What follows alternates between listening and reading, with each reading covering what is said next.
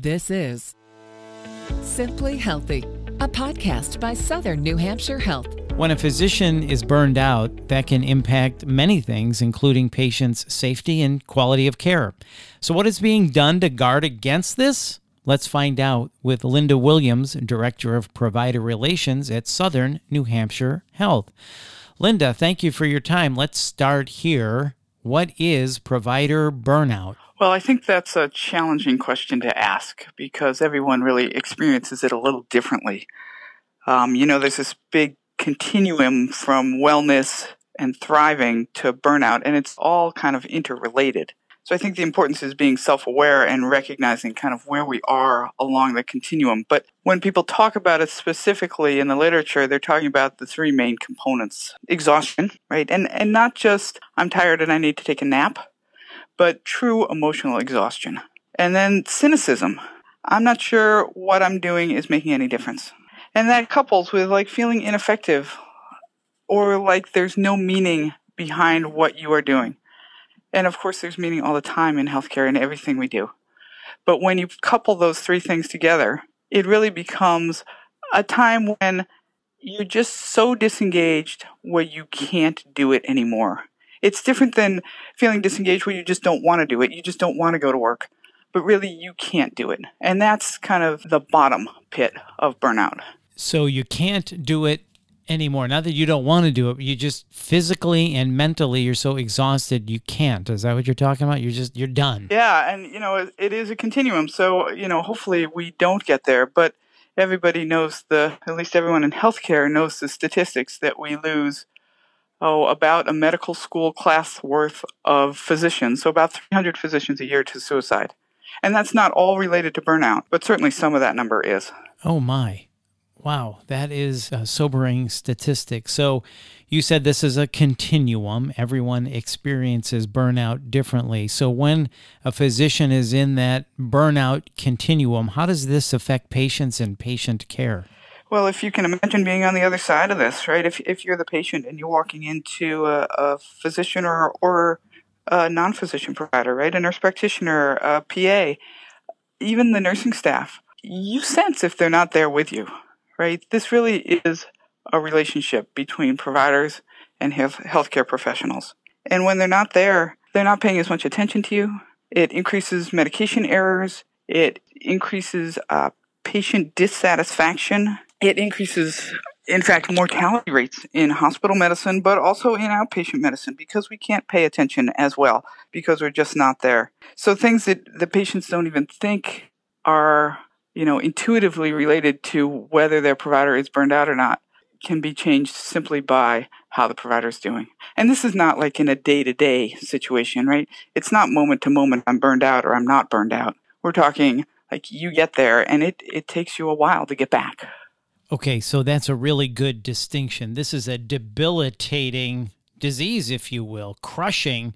This isn't a, yeah, I don't feel like it today.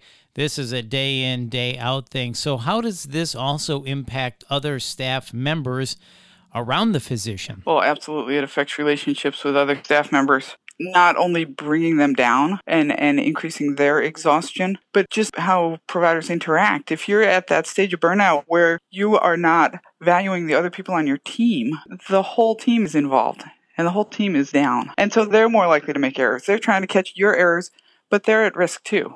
I could see how that would impact them and how that would affect the whole office and bring the performance down. So let me ask you this, Linda. What do physicians generally do to avoid this? The most important thing to do is recognize it and talk about it. And certainly we have some tools in our toolbox that will help, right? Any resilience that you have, going for a walk, getting regular exercise, sleeping, eating right, all those things contribute to resilience, but we're learning more and more that organizational changes are necessary. And not necessarily in your own organization, but systemically, nationally. Um, because it's that one on one time with patients that really makes a difference to us. That's why we went into medicine.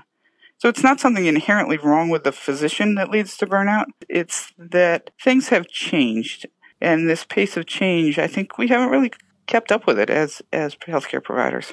Mm-hmm. Yeah, you want your physician paying attention to you? Um, it's it's the relationship aspects and not the operational aspects that most of us in healthcare are. That's where we thrive. That's what we want to do.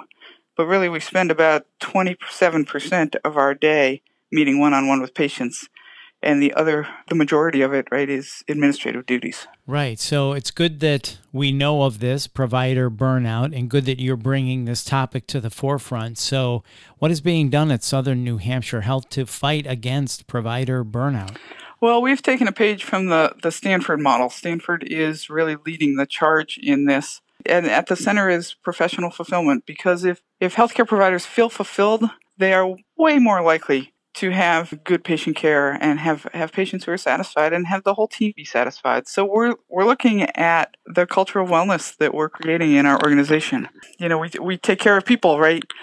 But taking care of people is not only our patients, it's taking care of ourselves and each other as well. Right. Doctors are people too, and self care is very important. So, this sounds like a multi layered approach that you're taking. What are some of the other steps? We're looking at the efficiency of practice, which, which sounds like kind of a buzz phrase, but there are so many non truly patient related things that we do every day using the electronic medical record, doing prior authorizations, working with insurance doing more clerical duties, operational duties, rather than relational things, we are actually looking at those too and how we can lessen those for our providers as well, because that's a key component across the board. And that's, you know, nationally where a lot of the focus is on this issue. Well, it's good to know that nationally this is being recognized and that steps are being taken to help prevent provider burnout.